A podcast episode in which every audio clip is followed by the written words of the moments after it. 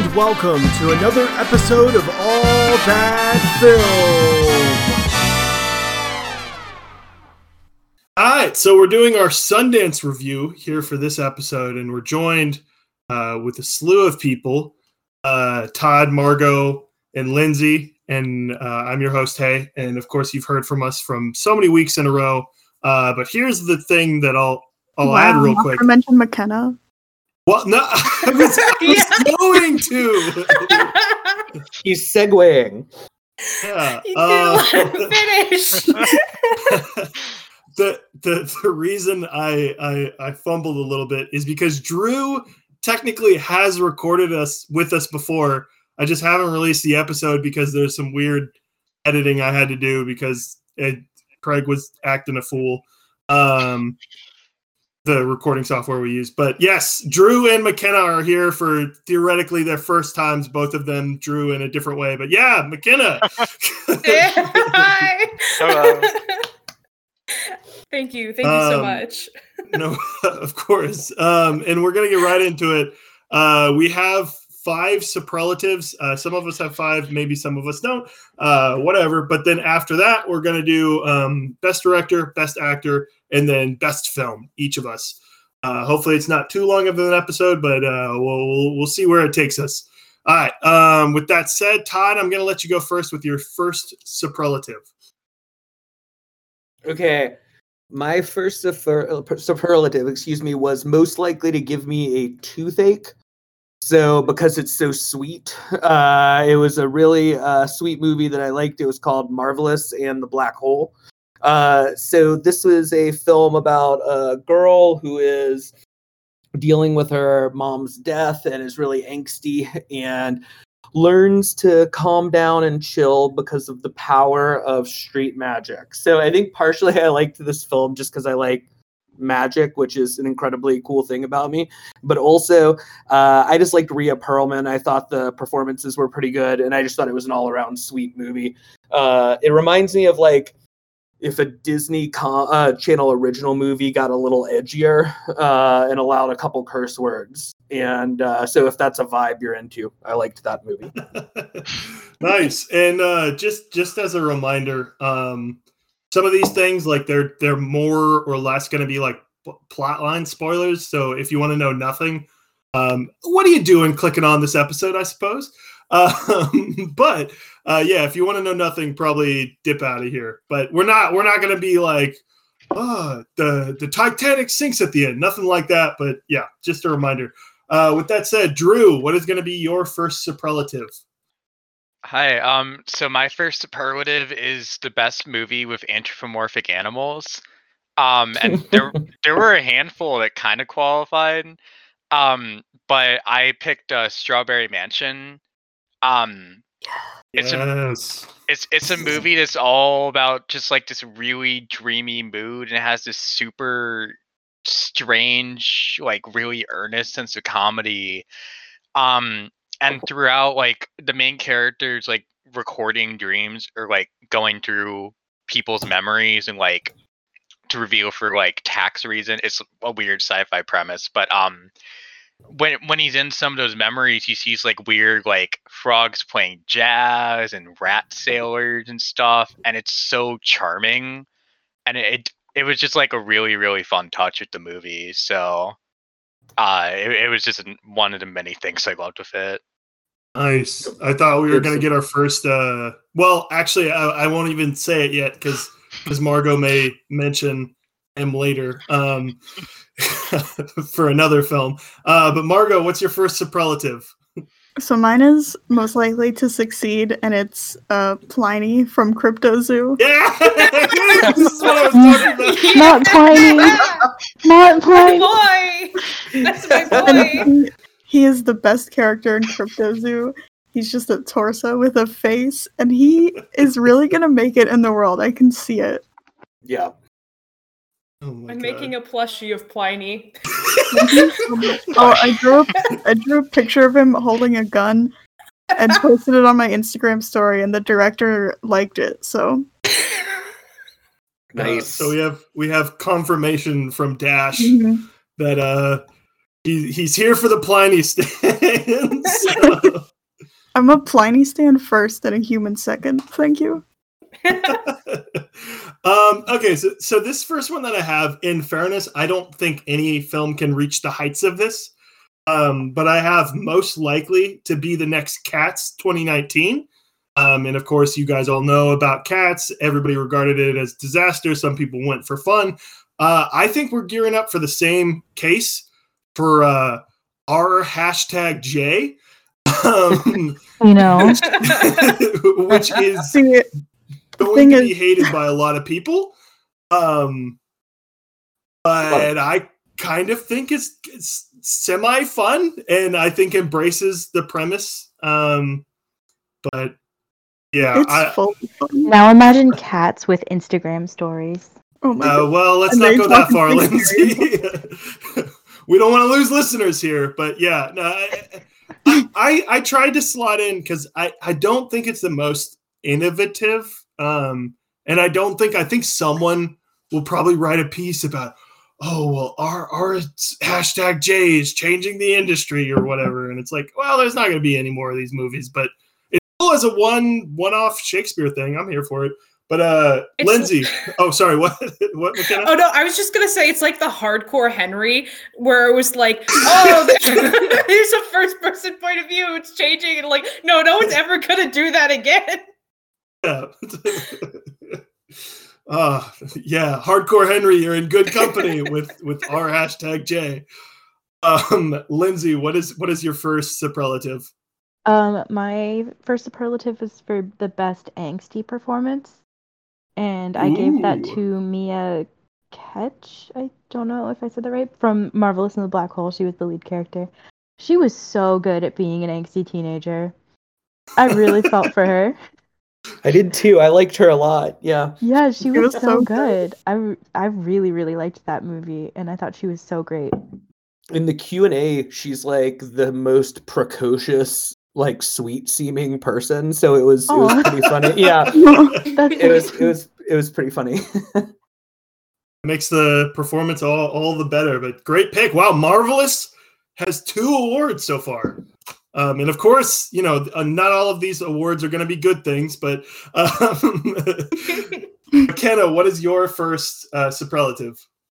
Okay, my first superlative, uh, and I won't go too far into it because I know Margot may or may not have a similar superlative, but uh, it's most likely to be someone's gay awakening, and that and that goes goes to Mayday without a doubt.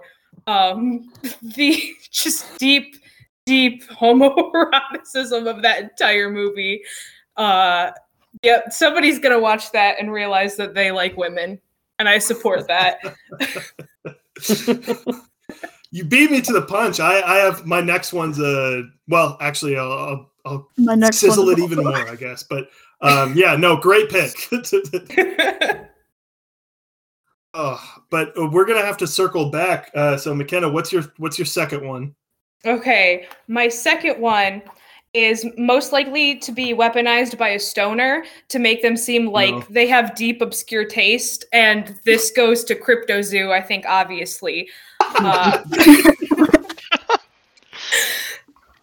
uh yeah that one the whole time i was just like can we stop letting stoners uh white boy stoners make movies just for like a little bit i just need a bit of a break here I just want to say I reject that as a white boy stoner, but I res- you know like whatever.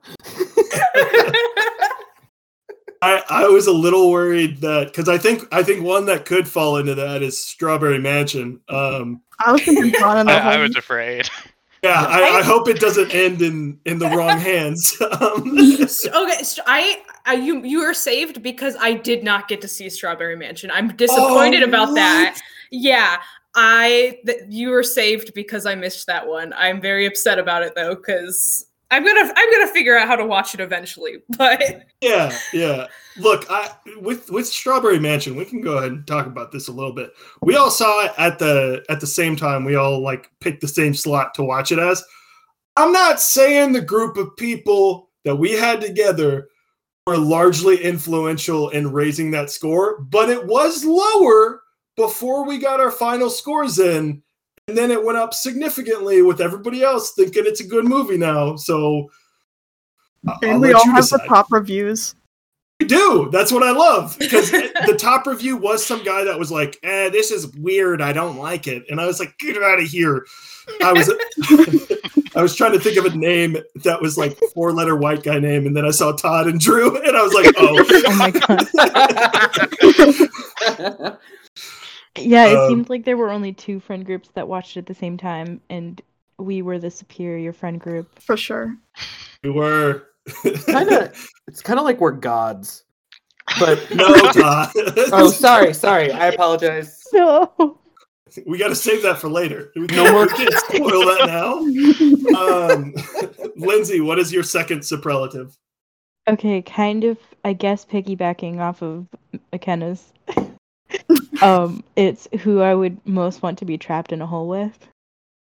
And God. I went with Mia Goth from Mayday.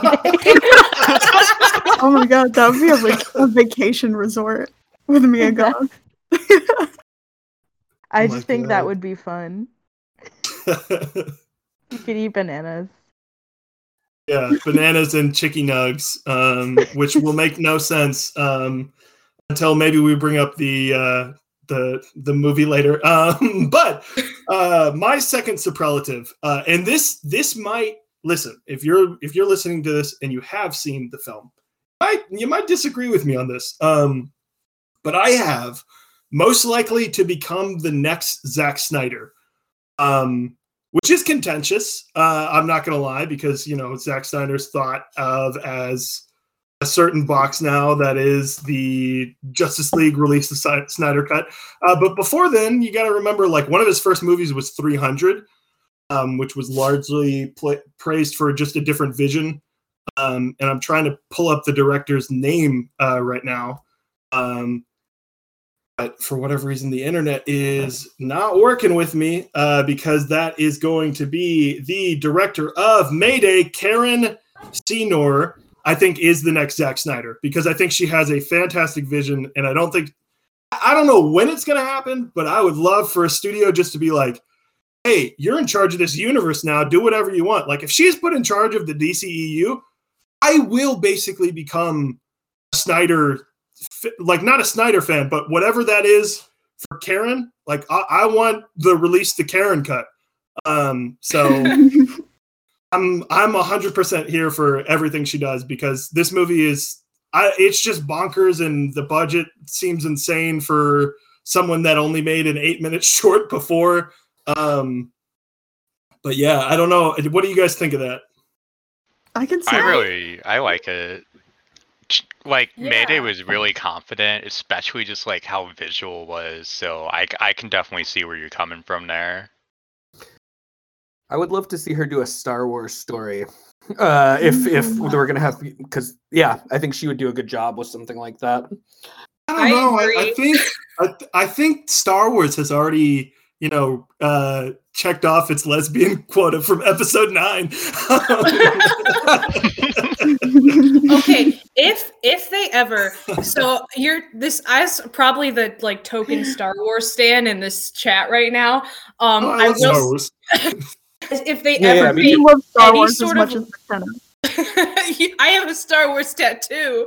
Um, if they ever make a live action adaptation of the Doctor Aphra comics, it's got to be Karen because those comics are so gay. Like not even like gay coded, like full on two women making out. Like it's Mm.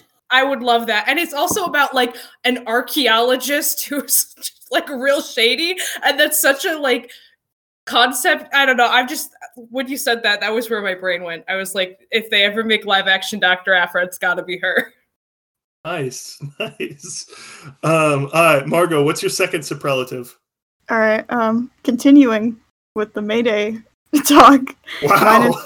Um, most likely to be gay, and it's Mia Goth and Mayday. Oh my god. Mia is racking up these awards. Yeah, that's like two you- already. Wow, good for her. I will recite my review for Mayday verbatim, which is just Mia Goth gets a script and says, "Is it okay if I make this character gay?" and then doesn't wait for an answer. Like everything I've seen her in, she is completely gay. Suspiria, gay. Emma, gay. Mayday, really fucking gay. Every character she does is gay. she, she really she really has a knack for that. Um, it's her it's a special talent. hmm oh man, well, well, yeah, wow, you said it, Lindsay. Um, just picking up awards left and right already. Mia Goth, bravo. Um, Drew, what is going to be your second superlative? Uh, my second is the so bad it's unironically good award, which goes to r hashtag J. Yes, second Yes. award. Uh, Yeah. it's it's it's kind of like the cats factor for me because like when you mentioned the whole the next cats thing, it was that's kind of what I was thinking of. It's just so confident in doing something so weird and strange and kind of dumb with the story it's telling that I, I can't help but just love it. It was so fun. Can I add one thing on our hashtag J? I guess because this is Yeah. I didn't put it in my review.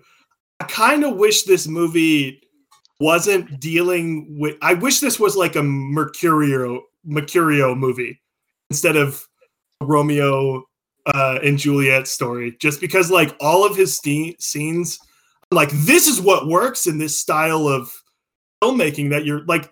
I'm, I'm not gonna lie, dude. If I have to see another text message in a movie, I'm out. I'm done with that stuff. Like, uh, but yeah, great, great pick. And our Yeah. hashtag J with with two awards so far. Uh, Todd, what's gonna be your second superlative? Sure. So back to gay topics. This Oh is God. the uh, well. this is slightly different. This is a slightly different award. It, it touches with this. It's the wait a second. Am I into this guy? Award. And Yeah. uh, does anybody want to guess who it is? I know, I know it has to be Todd Okay. because I feel the same. All We all feel the It's- same. It's Boss. It's Boss. Boss. Oh, yes, Boss. absolutely. Yes! yeah, yeah. I cannot say his name or do it, but I'll try. Thanapob Leeratanakachorn uh, from the movie One for the Road. This dude is just awesome. He's hot. He's everything. I loved that movie. It was a fun watching experience. He's this guy's the best. People need to see this movie for Boss. Yeah, for sure. Oh my Yeah. god, he's just so like he's so suave without even Mhm. trying. Yeah, Yeah. he's so charismatic. It it's crazy. Yeah, I Um, loved him. That, that that's a movie that uh, might be on here later, um, but for maybe not uh, the best reason. Uh, but no, I, I do love Boss, and I, I think that movie should be watched. But I hope it I hope it gets bought by Netflix because I feel like that would give it more of an audience um, than some of the other options. But we'll we'll go back around snake style. Uh, Todd, what is going to be your third uh, superlative? My third superlative is the no, you're crying. No, fuck you. Really, you're crying, not me. Okay, I'm crying. That's the award. And it goes to Coda. Uh, specifically, there's a scene in Coda that I'll try to avoid uh, spoilers, I guess, too much, but there's a lot of singing in it. And uh, there's just I know what a, you're talking about. huh? I know. yeah, there- there's just a scene that involves uh, a very loving way of of w- experiencing somebody else's talent and even talking about it is causing me to well up a little bit and uh, yeah it's just not normally the sort of movie that i'm into but it's just i loved it i thought it was so good and there were three scenes that got to me and that scene especially got to me so Yeah, nice, awesome. Yep. awesome. Uh, and Drew, what is going to be your third one? Uh, my third is the best movie to feel awkward watching with your parents, which is Oh, also no. for Coda. Um, it I might be a bit of a weird one, but it's like very much a family movie, and I really loved it. And I think that it's one that's gonna do really well, just like with award stuff and with like just the way it handles its subject matter, because it's just a coming of age movie that's like about that that family, and I I think a lot of people are going to be interested in it.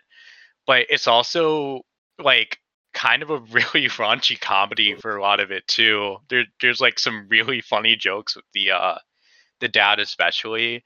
So I think that um, there there's going to be some people who like see it and it might kind of surprise them with how funny and how crude it gets at times, but like in a good way. It, it adds a lot to the movie, makes it feel really lively. For sure. Yeah, I, I I heard what you were saying, Margot. I also thought Drew was going to say pleasure, and I was like, Drew, don't watch that with your family. Didn't That- Martin watch that it with was- her mom?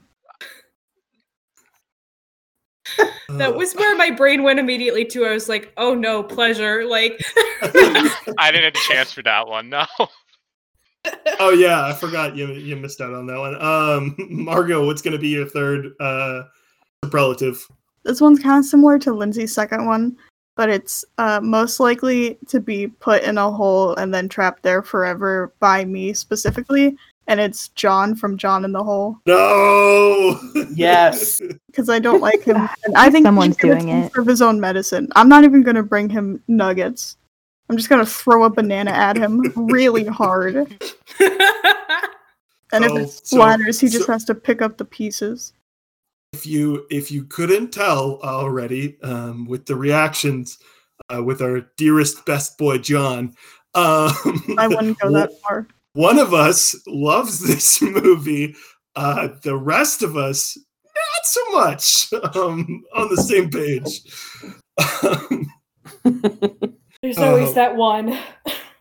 Yeah, I, I'm wrong. Look, I'll. I, so many people have tr- have told me the lobster is great, and I didn't think it was great, and now I think this is great, and I it's similar vibes, but whatever. Who cares? Um, great pick. I, I think he's worthy of being put in the hole. You you are correct. Thank you. Um, my third superlative is uh, this might be bad, but um, in that film is going or the winner is going to go to How It Ends, um, which is another one that we slotted together. Um, and a lot of people uh, did not really care for it at all. I think partially because uh, the humor is very like haha i'm i'm quirky like kind of new girl taken to the extreme um i kind of like those jokes those work with me but on top of this the reason like if it just had only the jokes i think i would say this i think i would walk away from saying this is a mid to bad movie um however the premise that it ties into the story with um i think elevates it for me a whole lot more um because that's something that I thought about a, a lot just in writing to use that as like an expression to reflect on your life. Um, and this doesn't do it necessarily the way that I want to do it in a, in a script that I'm writing, but it was still cool to see it like, oh, hey, this is an idea that, you know, it's actually exists on screen. Um, and I'm, I'm sure it's somewhere on film, but that's the first time I've seen it, but I'm bouncing around it because I'll see it in the movie. But, um, uh, so that's probably the only one that's going to how it ends, um, unless Oh, unless Winston gets an award. Let's see, Lindsay, what is going to be your uh, third superlative? My third is the worst ex girlfriend. And I gave that to Lane from Ma Belle My Beauty. oh my because, God. oh my god, she sucks. Horrible Like at communication and just very emotionally manipulative and weird. Um, so she gets an award for that. Can I tell you, I was trying to recast that movie the whole time because uh, She I was thought, so bad. you know, who I think would be awesome in that role is Tessa Thompson. Ooh. Just a random that. thought, but I I could just picture her in a role like that, and I liked it. So Yeah. that was what I came to. My brain was just like she feels like off brand Kristen Stewart, so maybe just put the real Kristen Stewart in here. It's true. Works. no, but Lindsay, Lindsay, if they put Kristen Stewart, then they wouldn't know she was a lesbian. How did one tell? Oh my god.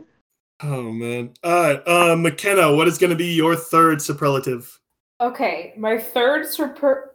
Oh my god, I can. my third superlative is going to be most likely to target me specifically. Uh, and again, this is going uh, marvelous in the black hole. It's they're racking up awards. Um, I Wow. think that's at three now. But this was actually my the way I started Sundance was with Marvelous, and Margot had actually was the one who told me about it and was like, "You should check out this movie because it's directed by somebody who wrote for Steven Universe." And then I looked up, you know, like the little bio and stuff, and I saw Kate Tsang, who also directed the short film um so you've grown attached which is one of my favorite short films ever. So i had to watch it. I absolutely had to watch it. And the whole time i was just like oh it's a coming of age story about like an angsty teenager who like tattoos herself. Ah this is, this is targeting me. This was mckenna core right here. So that is the movie that specifically called me out oh, we we love a call out like that. Um, and we're actually going to circle back um because Snake. So if you want to give your fourth McKenna, All right. So my fourth is no thought head empty but pretty set in lighting. Uh, and that goes to the blazing world because it was a boring, boring movie. I do not I could not How tell dare you I'm sorry. I could not tell you what happened in that movie. I lost interest really easily. But every time I looked at it, I was like, oh, that's a pretty shot. like, oh, that's pretty. That looks nice. So that's that is my my next one is Blazing World. I had honestly almost forgot that I had watched it until I looked at my Letterboxd reviews. But oh my god, It was really How pretty. dare you? it was pretty. I will tell you that it was pretty. I don't care about it besides that. Fair enough. Fair enough. All right, the Blazing World getting a nominee here. Yay. Um, uh, Lindsay, what is going to be your fourth uh, superlative? Fourth is for the best Instagram live moment. Oh my And I gave that to Mercutio's Queen Mab speech because that was amazing. It was like legitimately Was. good. so good. it was so good. The lighting, the intensity in his eyes, it was just yeah. Great Uh, Instagram see, that- live moment. That's what I mean. Like they every every scene they used with him was I just felt like way more creative. Yeah. One Especially of the just- be- um, Oh, go for it. oh, go ahead. One of the best parts in the movie is when he's doing uh when they're getting ready for the party and he's uh like putting on makeup and getting dressed for like the Day of the Dead party and he's saying all these like beautiful he's just doing a great job. I love that guy. And then he just get a t- uh, uh, Romeo gets a text from Benvolio that says what the fuck is he talking about? Do you remember that? yeah, the the Instagram live feed uh, is also like if there if there's one of these that I would give out for like a, a pause worthy moment, um, just to see the chat, um, just all the messages. And, but yeah, no, that was a that was a great moment. Um, okay, so this one is uh, the "You Had Us" in the first half, uh, obviously from the football guy meme where they came back and won. Uh, this goes to the film that I thought, hey, this is great. I'm loving this. Um, and then the second half happened, and I was like, ooh, not not as good. Um, even though I still, I still, in fairness, I still kind of liked the second half. I didn't think it was bad, um, but it it grabbed me so much, and that's uh, we're all going to the World's Fair. Um, which during the first half of this movie, uh, I was tense. I was fearful. Um, I was connected to it because this is not uh, obviously like, and I tried to make this clear in the review because there's some crazy stuff that happens in this movie.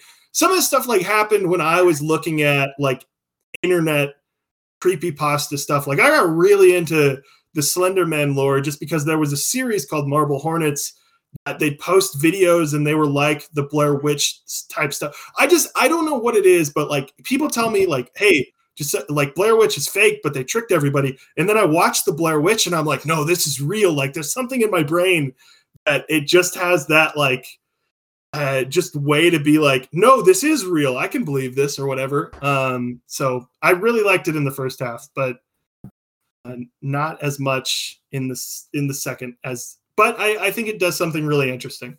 Um, but with that said, we're gonna move to Margot. What is your fourth? Well, get ready for another one for World's Fair because it's most likely to be my sleep paralysis demon, and it's Casey and We're All Going to World's Fair. Just that one scene. If you've seen it, you know the scene. That one scene. yeah, no, that's definitely uh, one to give out for World's Fair. I, I'm curious to listen back to the director's um, interview on that one. I'm I'm very intrigued on what that team does in the future. But World's Fair getting two awards back to back. Um, Drew, what is going to be your fourth? Uh, my fourth is the best woman ending men subgenre movie, which goes to Mayday. Wow, Yeah. Mayday, killing it. Um, it's just it's so chaotic, and I but and I mean it's literally just like a siren story, except it's a bunch of girls with uh World War II rifles, and it's just I don't I don't know. It has the energy. that was it definitely helps it a ton um while i was watching it. Like just just those specific scenes where you're like man mia goth is really cool. She can kill anyone she wants. Yeah uh, 50 people go for it mia. Um yeah. Mayday picking up another i don't even i'm trying to count how many. It's hard to keep up. I think we're at like five i want to say Yeah. um but todd uh what is going to be your fourth So the fourth award, this might be hard to guess what won. It's the most dicks award. And it uh, goes to pleasure. Uh, so the movie oh yes. yes.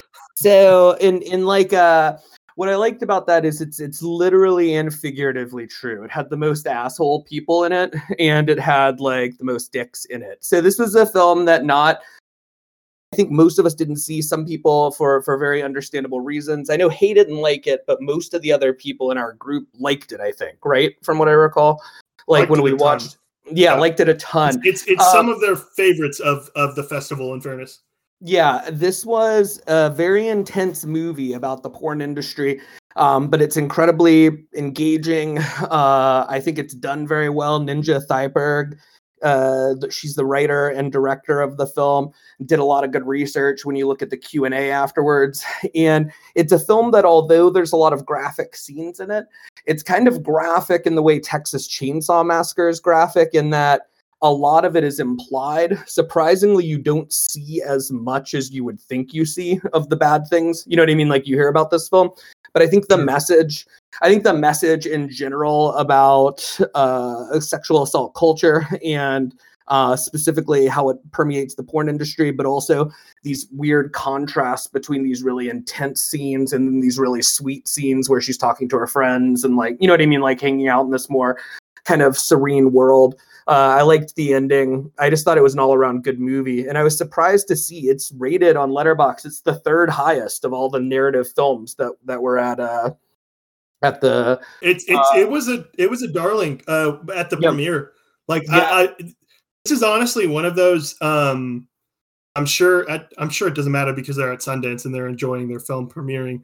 But Sure. N- Ninja was going. I I would promise that that film would have gotten a standing ovation had it been a live scenario because Yeah. I I think people really w- were entranced Yeah. um, with what that story was telling. Um, but yeah, great pick, uh, and I'm glad Pleasure got on here. Um, Todd, what is going to be your fifth and final superlative?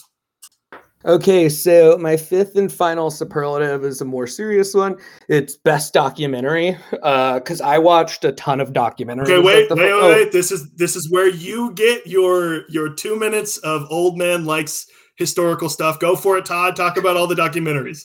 Thank you very much.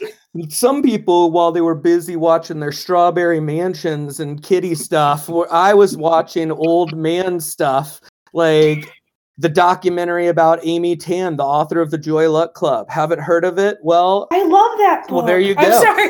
it's great. Uh, I saw. This is this is this is why we have the Todd section, McKenna. Yeah. I saw- is- Ah. So that was pretty good. I saw a documentary uh, specifically called Flee, which was amazing. It's an animated film, uh, but about a refugee's story as he goes from uh, Afghanistan to uh, Denmark, I believe. I'm going to get that wrong. I apologize. But that won the audience award. It is fantastic. Uh, I saw the movie Ailey, which was about Alvin Ailey, the dance instructor, and it's this beautiful poetic biopic that you should look out for.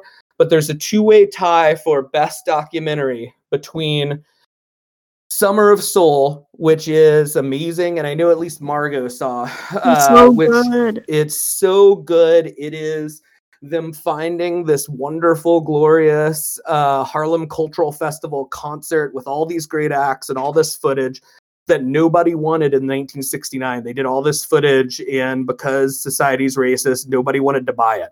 And Questlove found it, put it together in, in this documentary, and it's one of the best music docs I've ever seen. The other one is a really weird film called Taming the Garden. It's the tree on a boat film. And uh, for anybody who saw like the the poster for it, and it's basically just about like humans' destruction of nature, but along the path of there's this asshole on this tropical island who keeps buying and tearing up all these ancient trees in Georgia and putting them on his island where they then die. Just because he's and so it's like he's taking down these like thousand year old trees, just a jerk, and it shows you the whole process of that happening, how much destruction occurs. It's really depressing, slow, but it's my sort of thing, and I loved it. So that was my two minutes on documentaries. Thank you, Hay, for allowing me to do that. Of course. Thank you. Yes. Thank you, thank you. bravo, bravo. That'll that'll do really well with our geriatric listeners. Um, Absolutely. Hey, if But- my mom's listening, she's gonna love that part. Just so you know. shout out Todd's mom. This is this Yeah, is what we go. do this for. How how Um, was the documentary about Amy Ta- Tan though? Because I loved that book. Oh, That it's was, great. like- It's really one of my good. It's favorite really well done. It's really well done. You should look out for it. It's great. all right, I will. Mhm. I, I have described documentaries as vegetables. I understand they're good for me. I understand I like them uh, when they're really well made. But for whatever reason, I just every time I'm like, nah, those narratives, baby. Um, I only watched two documentaries, um, so and I think I had I want to say like 25 features. But Drew, what is your fifth and final uh, superlative? Uh, so my fifth and final is not quite as serious, but um, it's the fell into the uncanny valley award, which goes to a glitch in the matrix, which is the worst documentary I saw. at the the best festival. It might, documentary. it might be the worst documentary I've ever seen. Uh, It's the best documentary. I think I think you meant best. no, it's the it's the funniest movie I've ever seen too. Um, the whole thing it's about like simulation theory, and it's basically just a bunch of Reddit conspiracy theorists who are being interviewed over Skype or over Zoom. Um, but they have these weird like full body Snapchat filters, so they look like slime monsters and vector like crystal people. And there's these whole scenes with just these strange like m- rambling monologues through these like 3d spaces and it's just people talking about coincidences and like It was like not even about the simulation theory anymore. It was like this one guy just describing a car crash he got into, and he's like, "Isn't that crazy?" And we were like, "What's going on?" okay, so if, if there was a movie, because this is one of the ones you guys watched that I, I skipped out on. I didn't want to stay up that late, uh, so I didn't get a ticket for it. I, I okay, two people that I respect their opinion of said this was a great movie, and I don't know. I I would be concerned for them. To be I- That's what. I'm wondering. They're called the cops Yeah. on them. it's a movie that um gave It someone a platform Sorry, it unironically cited Elon Musk as like a legitimate source. And Hannah Mojo. It was just a clip of him in an interview being like, "You can't not prove that we're in a simulation," and they were like, "What?" It's that. It's no. They, yeah, I was gonna say it gave someone a platform to say that Elon Musk was, um, someone who was saving people from being NPCs in the um simulation theory or something. That's an actual I line. hate this. Who said Elon Musk is the chosen one, that we're all NPCs that need to be woken up. and uh, the movie is silly nonsense. Um, but what I really the the reason why it's uncanny valley there, there were a couple other movies with like you know special effects and stuff, but like the whole thing is just these like really strange and really like you know low budget like you know low fi like CGI stuff, and it's like just ninety minutes of just so jarring. Eh, like it it just it throws you off your track. All you can do is just kind of like either take it as a joke or just like go insane or do both. That's what I did. That was released man. today. It's the first. that was released today out, outside. Of, Oh my uh, god, please, everybody go watch Everybody- it illegally. Okay, Don't give it money. Watch it Probably with have- yeah, we'll probably have a review for that. Uh, so funny. So we can talk about it for hours.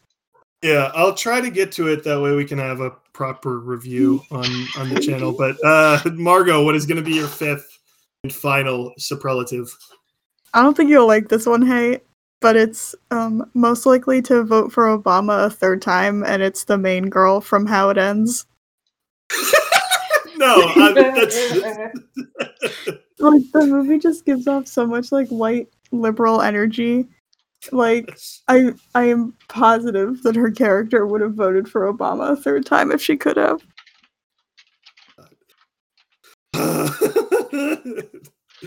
thought we were gonna get out of this without any uh how it ends hate. No, that's that's completely fair. Uh deserving of two awards now. That's right. You heard it here first. Uh, all that film Sundance two-time winner. Uh, how it ends. Um, uh, my fifth. So I, there's a lot of these that I wanted to talk about. Um, so I don't know. Like I, I, I, I kind of thought backwards. I was like, what films do I want to talk about that aren't going to win the three awards later? And there's a couple of them that um, I just I, I'm probably unless we do like a final. Hey, did you not? What what things have you not talked about? We which we might do because again, this could be three hours. Um, but with that said, I ended up settling on uh, most likely to infuriate me uh, over and over, and I actually mean this as a compliment um, not in a way of me being mad at this movie for existing, similar to Drew with a glitch in the Matrix. Um, this is a film that I have thought about over and over, and I have actually messaged Drew uh, individually about this because we both have problems with this movie. Um, I'm a little bit higher on Drew uh, for this movie still, but we have similar issues, and that's one for the road. The problem is, I think this movie is phenomenal and I think it like I legitimately think I would have given this a five out of five uh, if it were only a ninety minute film. Um, but the problem is, I think what it what it does in that extra time, I think is necessary for these characters, and I almost like I keep thinking about it, and I'm like, well, maybe like they should have just had a mini series or so. I don't know, like. I don't know what the fix is, and I've thought about it over and over, and and how to like re because this originally was going to be the. I hope this isn't the final edit award, um, because I could come up with a fix for it, and then I tried to think about it while I was driving, and it's just there's a couple of scenes that if I move stuff around, I still want in there, so I can't move them around. Uh, it's the same thing with Endgame. I have major issues with Endgame. Uh, but the the final scenes in Endgame are um, incredible. Um, Wait. Oh, gotcha. Um, Todd, I- what were you I- I gonna was- say? Oh, sorry, McKenna. No, you're good. Todd first. Oh no, never mind. I heard somebody leave. Go ahead, you McKenna. Oh, okay. Uh no, I was gonna say for me, it's the same effect as like waves. I don't know how many of you guys have seen waves. Oh, I s- yeah, it, I feel a hundred percent agree with you. Um, yeah, same same thing happened in Waves. yeah, because Mar- Margot and I saw that one together, and I love it. But it is like it's two separate movies. it's two separate movies. Yeah, Yeah, I, for it. Oh, okay. Yeah, I was gonna say I totally agree with you, and like, I I think one from the road, one for the road might be like the best made movie I've seen at the fest. Like either that or passing. Just like the style of it is so immaculate, and all the actors are great. Like, I mean, it's it's a beautiful movie in so many ways, but the story is just so strangely structured, and I think it's like it's not long enough, but it's not short enough for me. It's it's a Uh, weird uh, middle ground. What's What's interesting though is this is like a, a what two and a half, two hours and like fifteen minutes, Something and like it's that. the longest. It's the longest film at the festival. But I was like, just give me more of this world. Um, yeah, I, I'd love to talk about it more in spoilers when this actually properly comes out. Um, Lindsay uh, wanted to click quickly mention because she had to go um, go outside real quick. Daisy, get away from the door. The that uh, her last superlative uh, was best dad, and the best dad goes, uh, which is a shock to no one, uh, to the dad from Coda, uh, who was phenomenal. And look, I'm I'm already uh, on the hype train. If there's anybody that I could get people to consider uh, for a best supporting uh, nominee, he's up there. He's incredible in this film, and I don't think uh, it's the same film without that performance. Actually, wait, can I do a quick uh, random other half award for Coda? Yeah. Yeah. Sure. No. How dare you, Todd? Um, I was gonna do. I was gonna say for Coda that it's uh, most likely to have been rejected from Lifetime uh, for being too good, uh, because I think Coda actually is a Lifetime movie, uh, but it's just flat out incredible. Uh, it has a great script and great actors, which Lifetime is not used to. So they were like, "Oh, get get this away from us. We don't need that." Um, yeah, that was just my quick award for Coda. Um, but with that said, McKenna, what is going to be your last superlative? All right. So I'm I'm a little afraid about this one, and that is because the movie is so exploitative that I'm afraid about just talking about it and giving it any attention is a bad thing. But I said most likely to ruin a career is Cusp because that movie the more I think about it, the more I get pissed off. Uh it's this documentary following these chill like literal chill they're they're in their like late teens but minors making just the worst life decisions ever. And i'm not i'm not even talking about like when it comes to like the ruining a career not beyond like the d- directors. I'm talking like the people in this movie uh they are also young and making bad decisions and every you know the whole thing is like oh yeah somebody makes bad decisions when you're young but like what happens when those really bad decisions are documented and su- played at sundance? Um how is that going to affect the rest of your life? And then all of and just somebody should have called the police as soon as these minor children were with adult men. Um I, I hate this movie so much. I'm so sorry. I, this is just kind of my excuse to say how horrible Cusp is, because that it pissed me off so much. I I really wish I was part of the cusp conversation because that that is like truly probably the most controversial at Sundance. Um, I think because uh, pleasure is probably like obviously pleasure is like Mhm. controversial in, in its in its subject material, but it's universally like by most people. Uh, whereas like cusp, like you're talking about McKenna, the first thing I saw about cusp was someone saying, "I can't, I can't with this movie. I if I could have walked out of the theater, I I would have, um, but I just shut like I just turned off the screening instead. Um, so, but yeah, we'll get." it's Um, that it's just again i think and i think too with pleasure like no uh, yeah it's, it's the, the the difference of these the subjects being minor children like minor to Yeah. minors too is a big you just you hate you hate every second of it because you're just so angry Sure. Um, but we'll we'll move on to we're gonna do uh, one actor, one director, and one uh, best film of Sundance. Uh, I'll actually start uh, with McKenna. What is going to be your one actor? Uh, oh, if you guys want, you can you can summarize a couple of other shout outs before saying the quote unquote best performance of Sundance. Okay. Um, I'm probably gonna steal it from somebody else, so I'm so sorry in advance. And uh, yeah, okay, Nick Cage, just like I'm sorry. Yeah. Yes. yeah. you can't beat you can't beat a man holding up his own blown off testicle. There's no no performance could ever come up closer to that. Nick Cage, I just had to recognize for a second my man's. You, you recognize Cage. true talent here. Um, for Cage to to get an award here. Um, okay, so that uh, Cage was going to be in my honorable mentions. Another one was uh, Sofia Kappel uh, for Bella Cherry in, in Pleasure. Um, even though, as Todd mentioned, I'm not as high on the film as a couple other people. Um, that performance is Oscar worthy.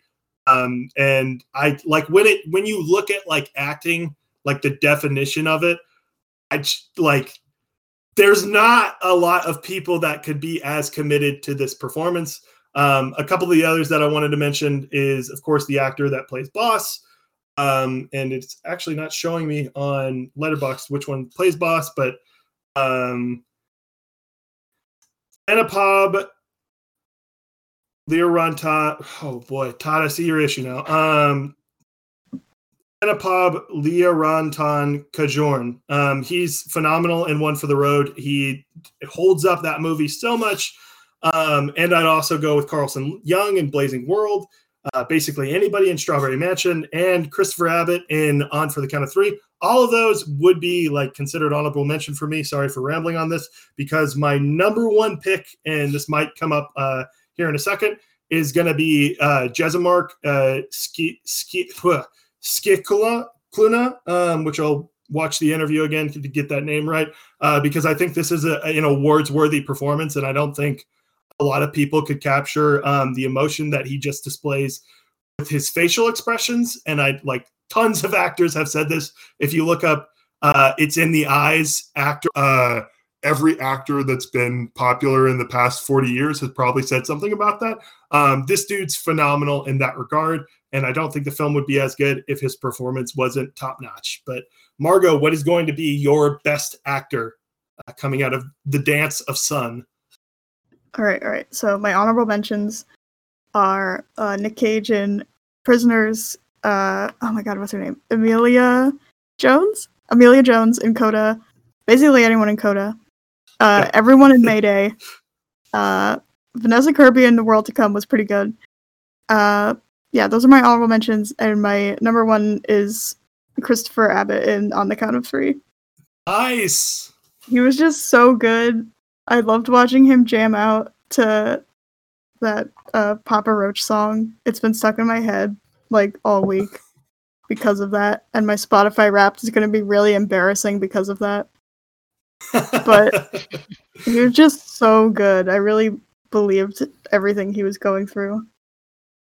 Yeah, I, I, I wrote about this a little bit. I, I think Christopher Abbott, after this year, after this comes out, he's no longer going to be like, because uh, uh, other host of the show, uh, Blake, who's been on here before, I remember like two and a half years ago when Blake told me his favorite a- actor was Christopher Abbott.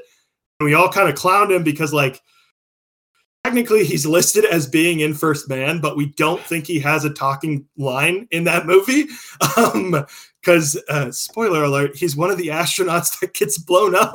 Um, Oh, and Blake was really excited because he was in First Man, and then that was the case. But uh, no, Christopher Abbott is has been phenomenal, um, and he's great in pretty much everything he's been in.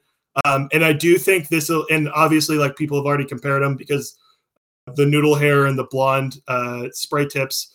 Uh, this is going to be like a Robert Pattinson good time. I I desperately hope uh, because this performance is great. Um, with that said, Drew, what is going to be your favorite actor, or a couple honorable mentions as well? Yeah, so there's a couple honorable mentions. Um, the first is I think it's Siddiq Saunderson from R hashtag J. Um, he he's Mercutio in that, and he just he gives it his all. Like so much of the film's energy is just because he's so committed to like Sure. the insanity. Um also passing just really the the main uh three uh Ruth Negga, Tessa Thompson and Andre Holland, they're all like it's an actor's movie and it's like it's a quiet, slow movie and they're very dedicated to their characters and I didn't connect with the story too much. Like I, I need to watch it again, but um they they're all highlights and I really like them and that. And then um my favorite is the same as yours, Hayes. Uh Jesmark for uh Luzzu. It like just something about the way that he he performs in that movie is just so easy to connect with. It, it's such a remarkable performance, and even more for being his first like screen role. So Sure. He's he. I don't know if you uh, watched the uh, Q and A. He's he's here for a sequel, um, which I, I definitely want.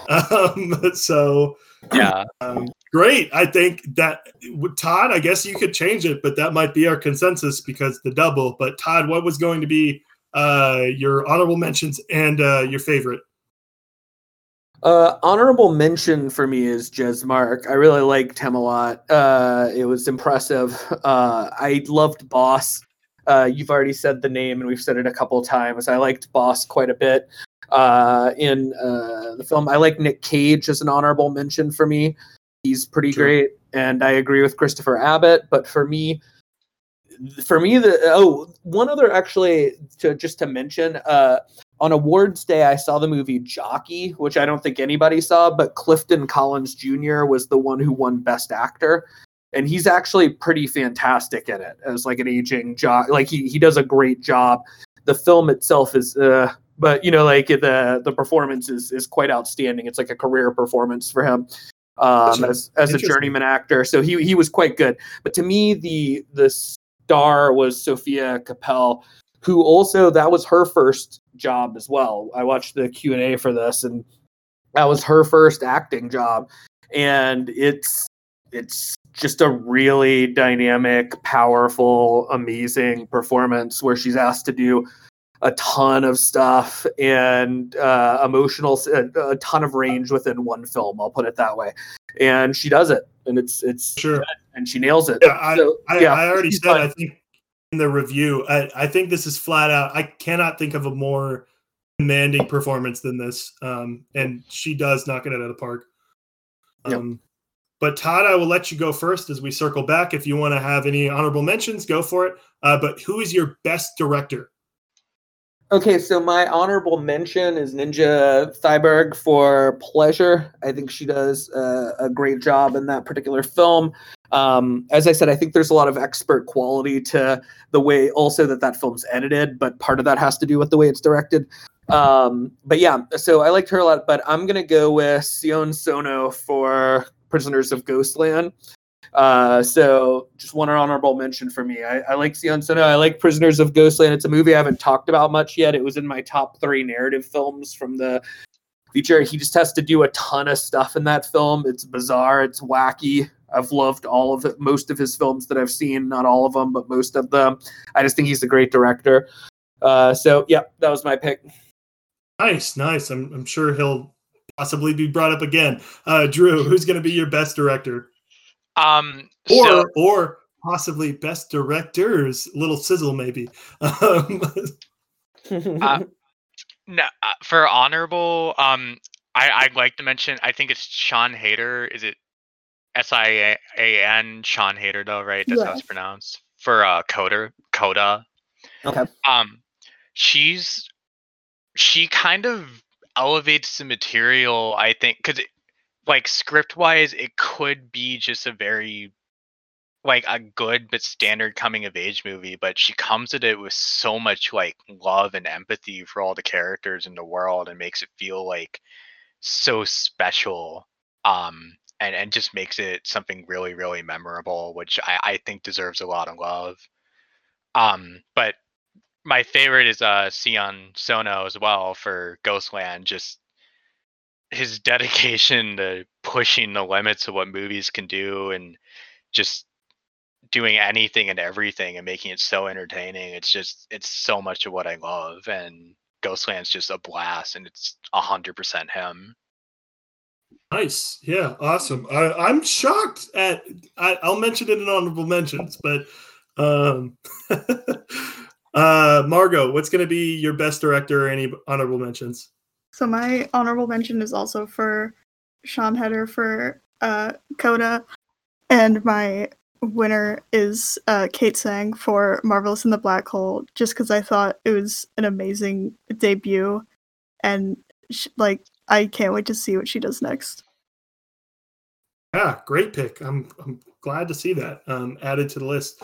Um, okay, I am about to uh, go on another ramble again. I am very sorry, uh, but there's a ton of directors that I would like to mention uh, just uh, before we get close to the end of me and McKenna's. Uh, and the first of which I this this was very close for me to pick, uh, and I'm shocked Drew didn't pick. it's going to be Kentucker Audley and Albert Birney for Strawberry Mansion. I think that film took immense dedication from both those directors and it's really a, a, labor of love to anybody who's ever wanted to create anything. Uh, Carlson Young for the Blazing World, I think, is terrific. Even though uh, people have already mentioned uh, Head Empty looks pretty. Uh, apparently, not a good movie to some people. Um, another one I would like to mention is Jerrod Carmichael uh, for On the Count of Three. The only thing that I think about that movie um, for director wise is that script is really good, but I don't think this is a case where you have to pick one of them. I think Jerrod Carmichael and uh, the other two screenwriters actually work uh, really well together because they were on the Carmichael show before. Uh, but just goes mentioning because uh, Carmichael's first feature is incredible. Uh, Luzzu as well, Alex uh, Kema, Camilleri for Luzzu.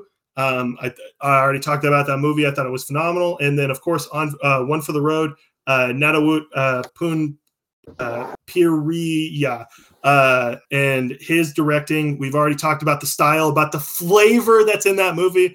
Um, dude just knows how to put a needle drop in a song or in a movie, um, and I respect him a ton for it. Uh, but with all that said, uh, it's hard to pick against the director that had a literal heart attack and then made this movie. I'm going with uh, Sion Sono as well. Um, because uh, he's incredible and he knows how to utilize Nick Cage. And there's a lot of Nick Cage movies that are sort of like, hey, go be Nick Cage instead of, oh no, I'm going to tell you how to be Nick Cage. Um, and I think that's the case here because I think it's one of his best performances.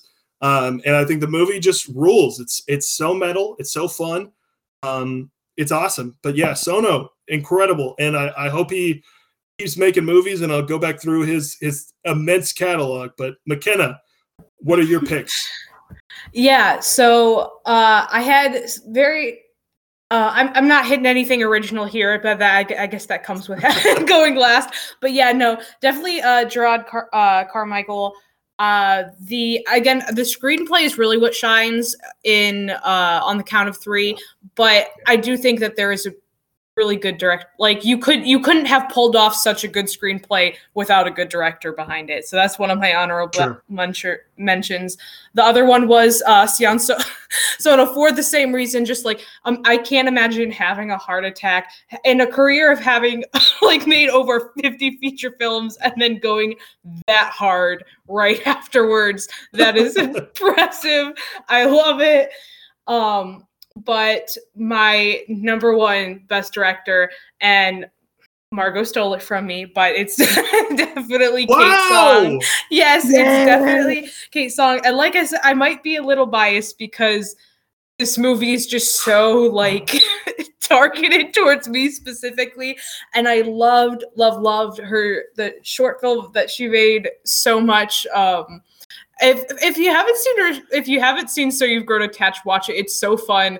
Um, and so I was just to like come out the gate after because there's been lots of instances of people make amazing short films and then they try to go to feature and it just doesn't translate well. And her, she knocked out of the park like on her first try. So um I also always respect as as an as an animator and a film lover, somebody who works in both worlds and learns from both worlds because they're so people try and separate them so much and they're uh, it's I'm just like this is my this is my Kate Tsang hype train basically. Um No, that's awesome. Wow. she's she just two really knocked out the park. It's dope. Uh, I will let Margot go first because she's about to uh, have to leave here in a sec. But what is your favorite movie? Uh, my I want to give some honorable mentions. So, uh, like my top five before it is like One for the Road, Coda, Strawberry Mansion, and Prisoners of the Ghostland. And my favorite is On the Count of Three, just because I was really expecting something way more depressing based on like the plot, but it was so funny. And it like as soon as it ended, I wanted to watch it again, but I couldn't, and that made me really sad. So I can't wait for it to come out. I hope A24 doesn't pick it up because then I won't be able to see it for like five years. But it was it's just so good. Yeah, that's that's definitely out of all the ones here. I have a hard time picking between Ghostland and On the Count of Three for ones that I want to like instantly rewatch. Um, great pick. Um, and if you need to go, feel free, uh, Margot. All right. Um, and bye. McKenna, if you have any honorable mentions or your favorite, I think I I might have a guess as to what your favorite might be. Um, but who knows? Uh, what is your what is your favorite? so so i'm gonna do two two honorable mentions.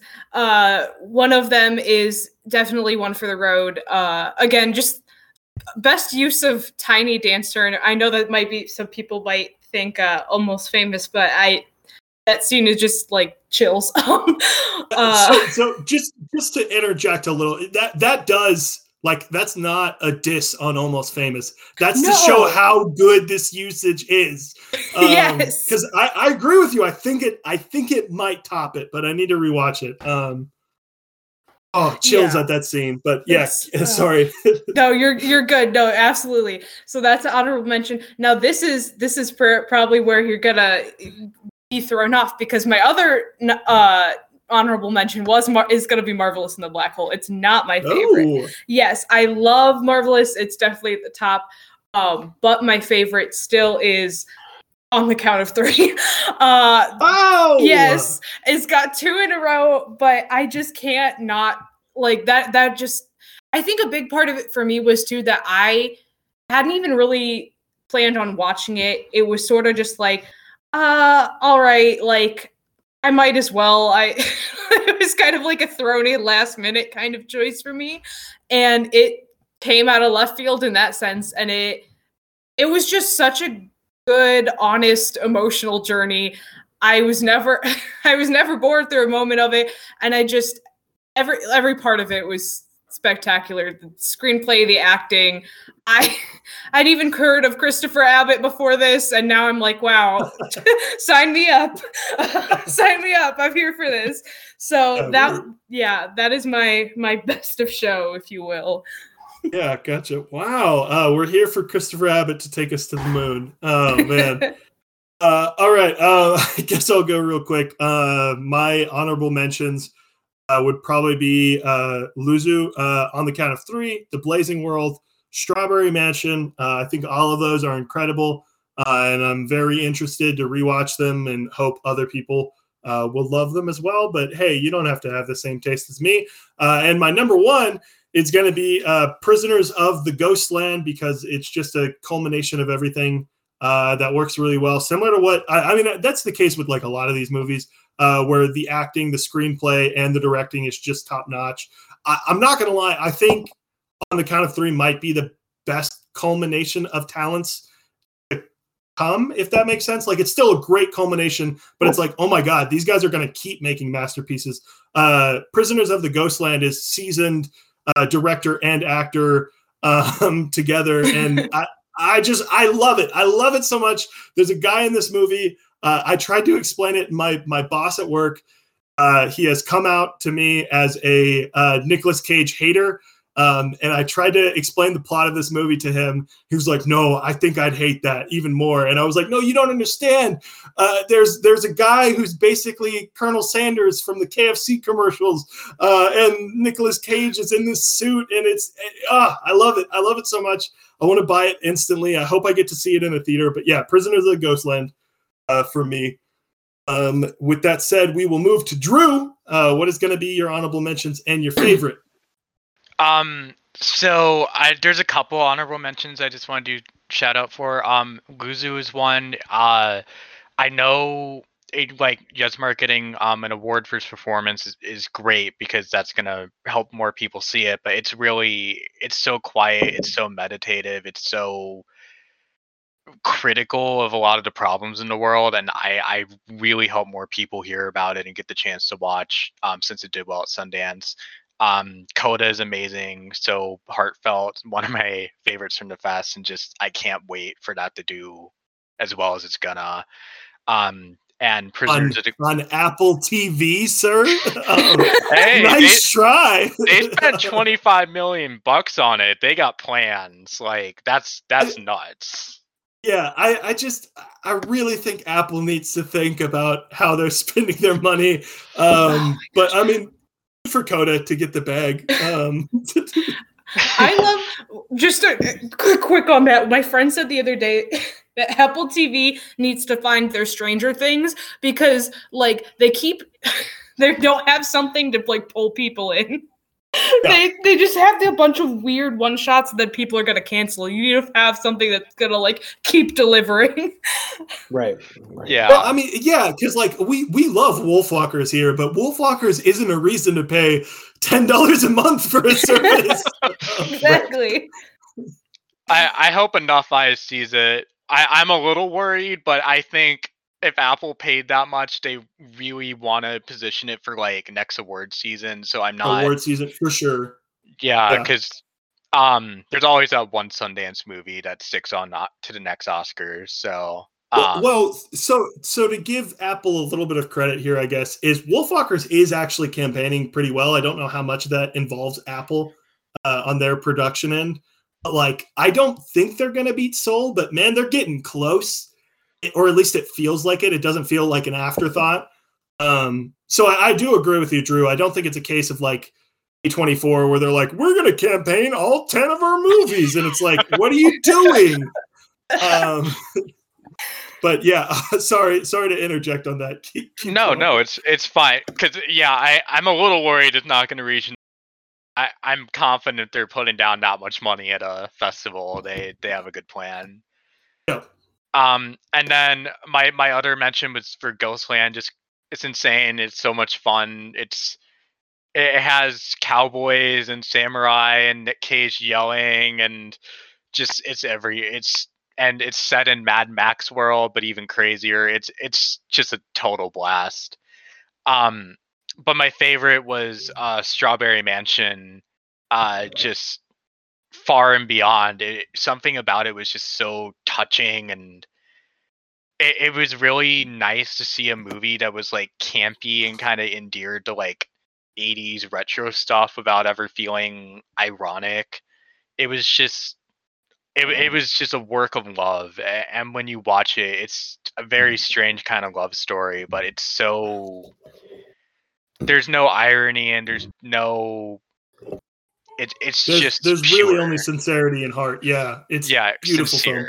It- yeah it's just beautiful it's so funny it's so it's just so much to love and i really hope that it, it ends up in the right hands because that's a movie that i think a lot of people will be able to connect with For sure. Yeah, that oh man, that movie, especially just because we we all watched it afterwards. If that if that crew, if the Q and A wasn't as amazing as it was, um, I'm not gonna lie, maybe I wouldn't have as much passion. But those everyone in that team showed out and was like super geeked to talk about this movie finally and like just gush about all the work that went into it. Um, I'm glad you picked that as your number one. Yeah, and uh, could I say one more thing about it? Just going off that Q and A. So there was an article that um conduct Kentucker uh Aldridge, I think, um one of direct one of the director Kentucker Audley, one of the directors, and he was the uh, star of it. Um, he did like this article, like kind of a um post mortem, where he was basically talking about how the script had been like in various stages since 2012, and like just making it. There were so many like hoops he had to go through, and like so much of the time was just hard and when they were like shooting it it was just a very emotionally fraught experience and when you watch it you would never tell and something about that just makes it more touching because it's a work of passion and i think when you watch movies sometimes you know it's easy to say like oh that's a movie it's so normal but like just it's made by such genuine people and you can tell there's so much work to make something special and i think i just love that it's so unique and just kind of perfect at what it wants to do so Nice. Yeah, that article is uh, super, uh, super worth a read. Um, it's on the All That Film Twitter. Uh, I retweeted it from Kentucker. If you guys want to see that, um, fingers crossed. If listen, there's a lot of directors and actors and whatever that I think realistically um, we could get at some point. I'm I'm trying to reach out to those two because I, I just want to I want to pick their brains for uh, an, an hour and honestly, just I, I want to sit down with them and just be like, give me a hundred films you'd recommend because I know it would only be like masterpieces that I've never heard Right. of. Um, but uh, now we'll move on to uh, Todd, aka uh, most likely to pick a documentary as his favorite film. Uh, Todd, what are your honorable mentions and best film? So it's interesting because I like I looked at the previous winners and like Sundance festivals, and it's funny how many of the films get forgotten, you know, like completely or that I just hadn't heard of. So I was thinking about what the legacy of some of these films would be, and like a couple of my honorable mentions would be on the count of three, which I think is going to end up being like a proof of concept film for Ger- Jerrod Carmichael. Like which doesn't mean it's like a bad thing at all. It's great. Proof of concept films can be wonderful, but it's almost like a like a Reservoir Dogs or something like that, where it's like, look, this per- Exactly. yeah, this person can really direct. It's a little crude, it's a little rough occasionally, but look how much you know freaking potential there is here. Like, so I think that's good. I an honorable mention for me is Pleasure, a film that I think people will watch for some time to come, just because of how uh you know much conversation you can get out of it. But it's just as we said even if you don't like it it's hard to say it's not an engaging and like intense film that keeps you watching. You know what i mean? The whole time. And so i could see that being there. I love strawberry mansion. I love prisoners of ghostland. Uh, but for me i actually switched uh, from when we wrote the article what my favorite is. Because there's one film that keeps coming into my mind it's almost like it's all i need to get by it's almost like all I need to get by. It's Coda. Uh, so for me, so I can't. Here's my the reason why I've decided this is my favorite film from the festival. I think the script is actually fairly basic. I think I don't think Drew went that far in saying that, but he alluded to how it's a script that could be messed up in some ways or could be really generic. But other than that, all the other elements of it are just so good. And to me, the sign of a good movie, like, or one sign of a good movie is when, when it's in a genre you don't really like and it still just kind of overpowers you. Like, I don't like sometimes the, or I don't like these kind of like manipulative, sweet family dramas, but I just kept getting drawn in. And like I said, I almost cried in three scenes. The acting is amazing. I think the, I'm temporarily blanking on his name, but the dad, I think, could maybe even should at, at this moment as early as it is be like considered somebody at least for for acting awards. He does such a good job. He's so powerful in it. I love the direction. And yeah i just i want to watch it again. I'm not sure it has as much longevity as some of the other films do but i just really really enjoyed it. It was such a, a, a pleasant experience. I loved the music. I loved pretty much everything about it. I thought coda was great. Yeah, and and just for uh, prosperity's sake, um, Troy Kotsur is That's the his actor name. in question. Yep. Yep. Um, wow. So Coda, Strawberry Mansion, Prisoners of the Ghostland, and our winner is going to be on the count of three for both McKenna and Margot picking it. Um, Yeah. McKenna, you could have you could have created a five way tie. I could have. I really could have, but I can't. I can't help it. it's just it's just such a good movie. Yeah.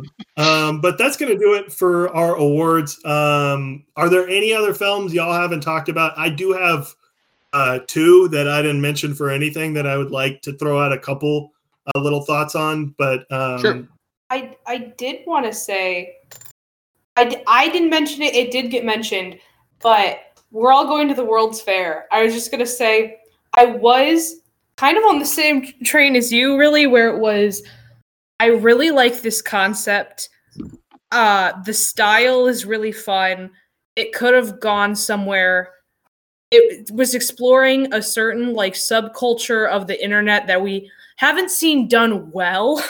At least we we haven't seen kind of the effect like we haven't explored the effect it has on young people as they grow up, especially young people that might feel isolated in some way. But it just didn't qu- really stick it. Like it, it didn't really stick it, and that is a shame for sure. But I did want to bring it up because cool concept, bro. uh, one of the first ones. Oh, go for it, Todd.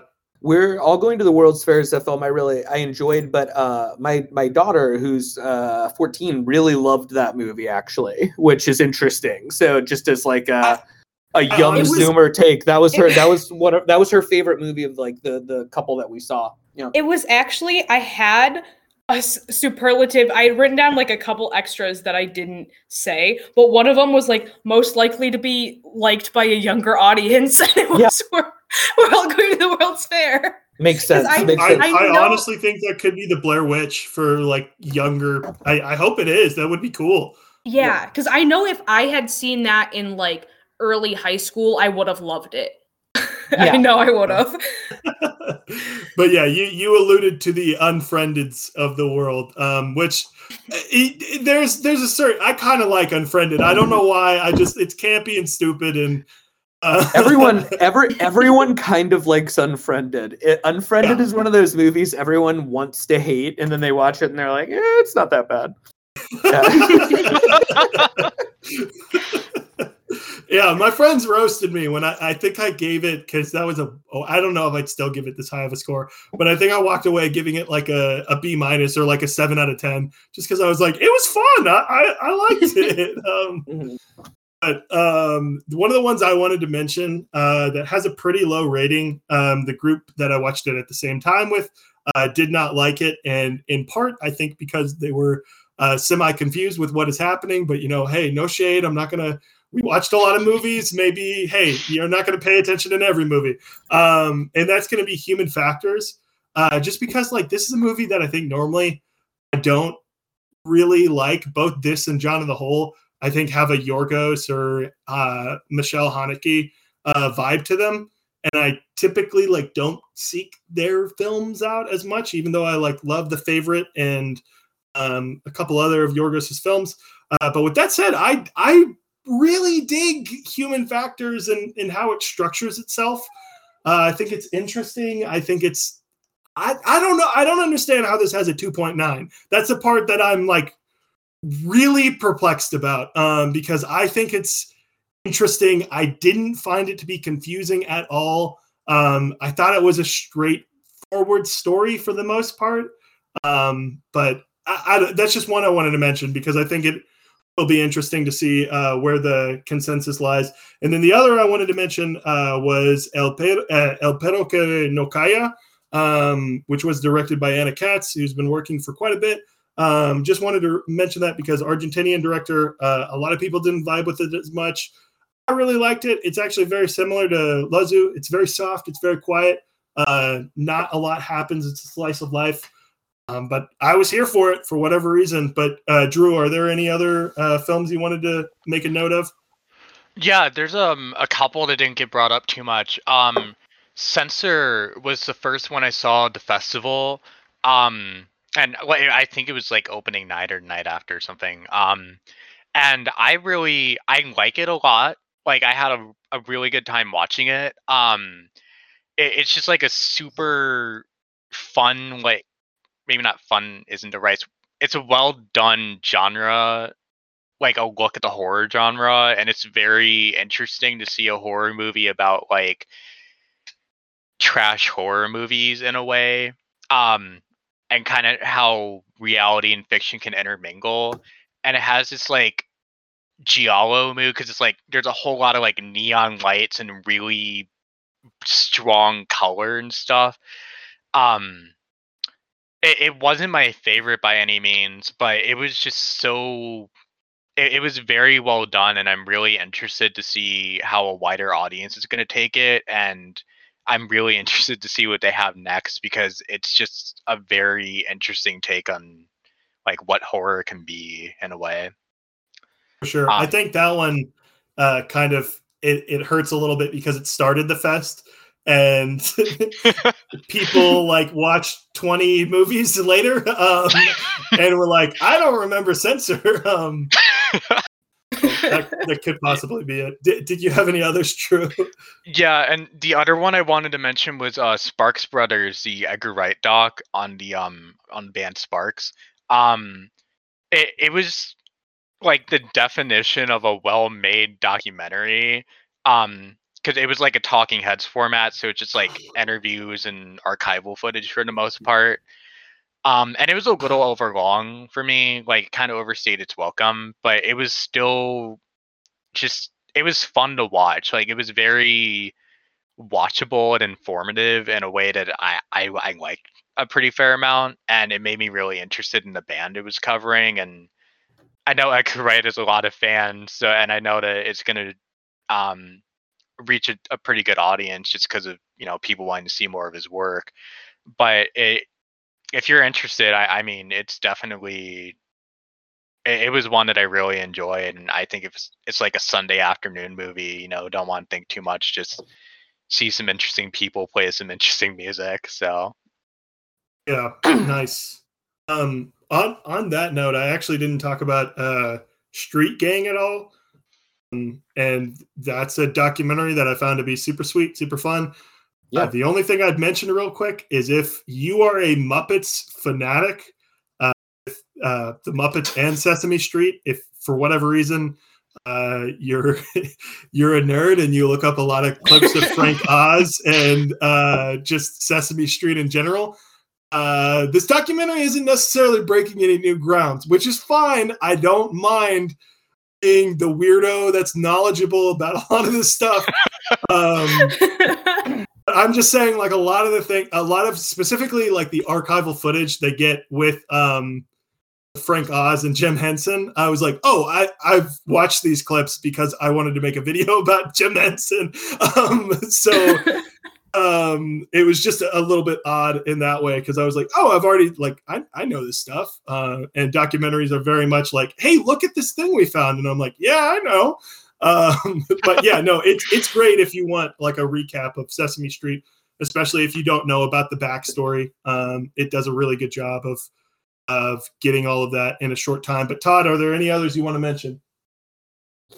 Uh, yeah, just a couple. Like super quick on on uh, one is uh, the documentary "In the Same Breath" was the first one that I saw. It was about how uh, Corona uh, was handled in Wuhan uh, at the beginning of the outbreak, and how incompetent the government was. It's interesting because I just said it's the sort of film where, as a, a, a very pessimistic person like myself, I, I tend to think of like America and all the problems, but you forget how bad all countries are. Uh, don't get me wrong, America primary, but like you forget about how bad every country is at handling things. And China really messed this up at the beginning as well. It's just a very interesting, uh, provocative documentary that I would suggest. Uh, Flea is going to get a big audience, but I already talked about that. The two films I would mention one for good, one for bad. Hive, we should just mention because it won like three international awards. A small group of us watched it uh, on uh, the ones who had the awards passes watched it, and it's not that good. I was I was really surprised it won. It was actually pretty slow in my opinion. Uh and just I I don't know, it just wasn't as good as we So, I so wait, wait. Can I can I throw out one thing just on that note? Um, Sure. So part of this that's weird if you aren't familiar with Sundance, like 20 of the movies aren't actually in the competition. They're just there for fun. So for Right. instance, something like Prisoners of the Ghostland and On the Count of Three were not in the festival competition, which is it's bizarre to me. There should be because okay, the, the thing that like bothers me quite a little bit is you were talking about going back in uh Sundance um and uh looking at like the because I, I looked at the awards and uh contenders t- or the awards winners of these years and you're right todd a lot of them are and stuff. And i was like huh what's what's up with this? Like why? And maybe that's the case here because like blind spotting two years ago i don't think that won awards um and i think that's the best film coming out of sundance. And Sure. maybe it's just the case that hey maybe sundance and the general jury aren't aren't the best at awarding stuff but with that said uh Luzzu was given an award so i will credit them for that Sure. um, but uh, sorry yeah sorry to interrupt but I- Um, i was just looking back through it and it's the awards giving is not as great as you would expect Yeah, no, it's it's no problem. I uh and I didn't hate the film. I it's just a film that I thought was fairly overrated. I was kind of surprised it won, especially with uh One for the Road. Um but the last film I would just mention, which I don't think many people saw, but I as a big horror fan kind of liked was Knocking by Frida Kempf. Uh it's a film out of Sweden. It's about a woman who starts to hear noises and knocking in her apartment building and it's one of those is she crazy is she not what's going on escalating people going crazy films it's pretty short it's only 78 minutes and i loved it i thought it was great tension i it's rated a 2.9 for some reason but i liked it a lot more than that so i would recommend it to people I hadn't even Nice, heard yeah. of that one.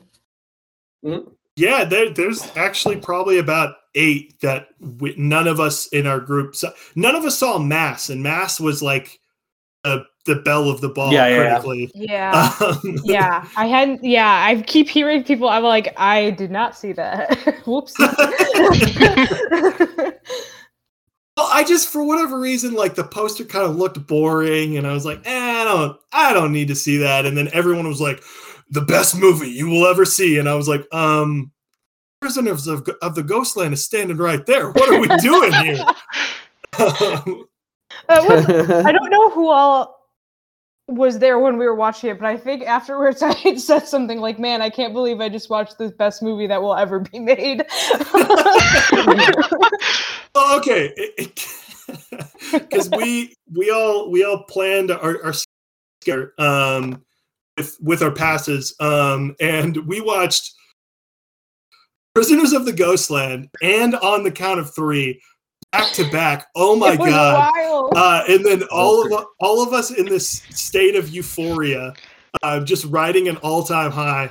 We were like, "Hey, yeah, let's we can we can take Cryptozoo for the for the day pass, another one." Man, Nah, that yes. was It- it, killed the it was buzz. a lot. It was a lot. Okay. because I wa- I watched Cryptozoo at like I watched the premiere at like 3 p.m. on the first day or whatever. That's the right time to watch it. Yes. Yeah, there there are a couple films that I don't know were treated completely fairly because of circumstance. I mean, Todd, in fairness, like we again, we, euphoria, and we're given this slow kind of mumblish, uh, and then oh, Michael Yep. Sarah penis. That's Yep. it's Do just we yeah, wanna- you come Michael Cera cartoon penis. Let's be clear. Yes. Even just to be clear. To be clear, um, Just to be clear. don't Well, want to get and- any hype, any any hype for that. Well, and hey, for Ghostland Night too, after Cryptozoo, then you and I saw Luzzu after that, so it was like a super long stretch of movie, and but somehow Luzzu was like the slowest movie of the day, and it clicked. That like, That's good. well, see, that's the thing. Like, because uh, Drew was like, "Hey, do you want to do you want to stay up and watch Luzzu?" And and like I looked and I was like, God, the boat movie. And Drew was telling me when we watched Coda, he's like, "Yeah, I'm just really into fisherman movie." And I was like, "Who is this guy?" and, and I'm I'm super glad that Drew Drew decided like that one out because otherwise I, I would not have uh, found one of my one of my favorites of this year probably. Um, and then and then we wouldn't we wouldn't have watched it on awards day without that. So Drew's a yeah, hero. Drew, Drew is the Drew hero. came through. the heroes, um, especially Serenity, the Matthew McConaughey movie. He's a fisherman in that. The movie's horrible, but like, I was like, whoa, I want a movie about commercial fishermen, and then we got Luzzu. So There you go. There we go. Yeah. Yeah. Um, is that is that pretty much all of them? Um, I think. Um, Yeah. that's, Yeah, I, I think think we're good. Um, but that'll do it for this episode. Thank you, uh, Lindsay and Margot. Obviously, they've already left, and then of course, thank you, Todd, Drew, and McKenna for sticking around uh, for this super long episode. Uh, about little under two two hours. So. Uh, it, I think this episode is longer than most Sundance films. Um, Yes. so we have that going for us. But see you guys on the next episode. Probably going to be uh, Malcolm Marie, Malcolm and Marie, and probably um, a WandaVision recap, depending on uh, when I see episode four. Because Kizit might come back and we might talk about that. But again, thank you guys for checking this out. And uh, feel free, if you can, comment or just reach out uh, if you have any of your favorites at Sundance, because I'd love to hear. Because uh, there's been a wide variety of opinions uh, from Sundance. Um, yeah, Definitely. it'll be fun to see how these shake out. But see ya. Bye. Bye. Bye.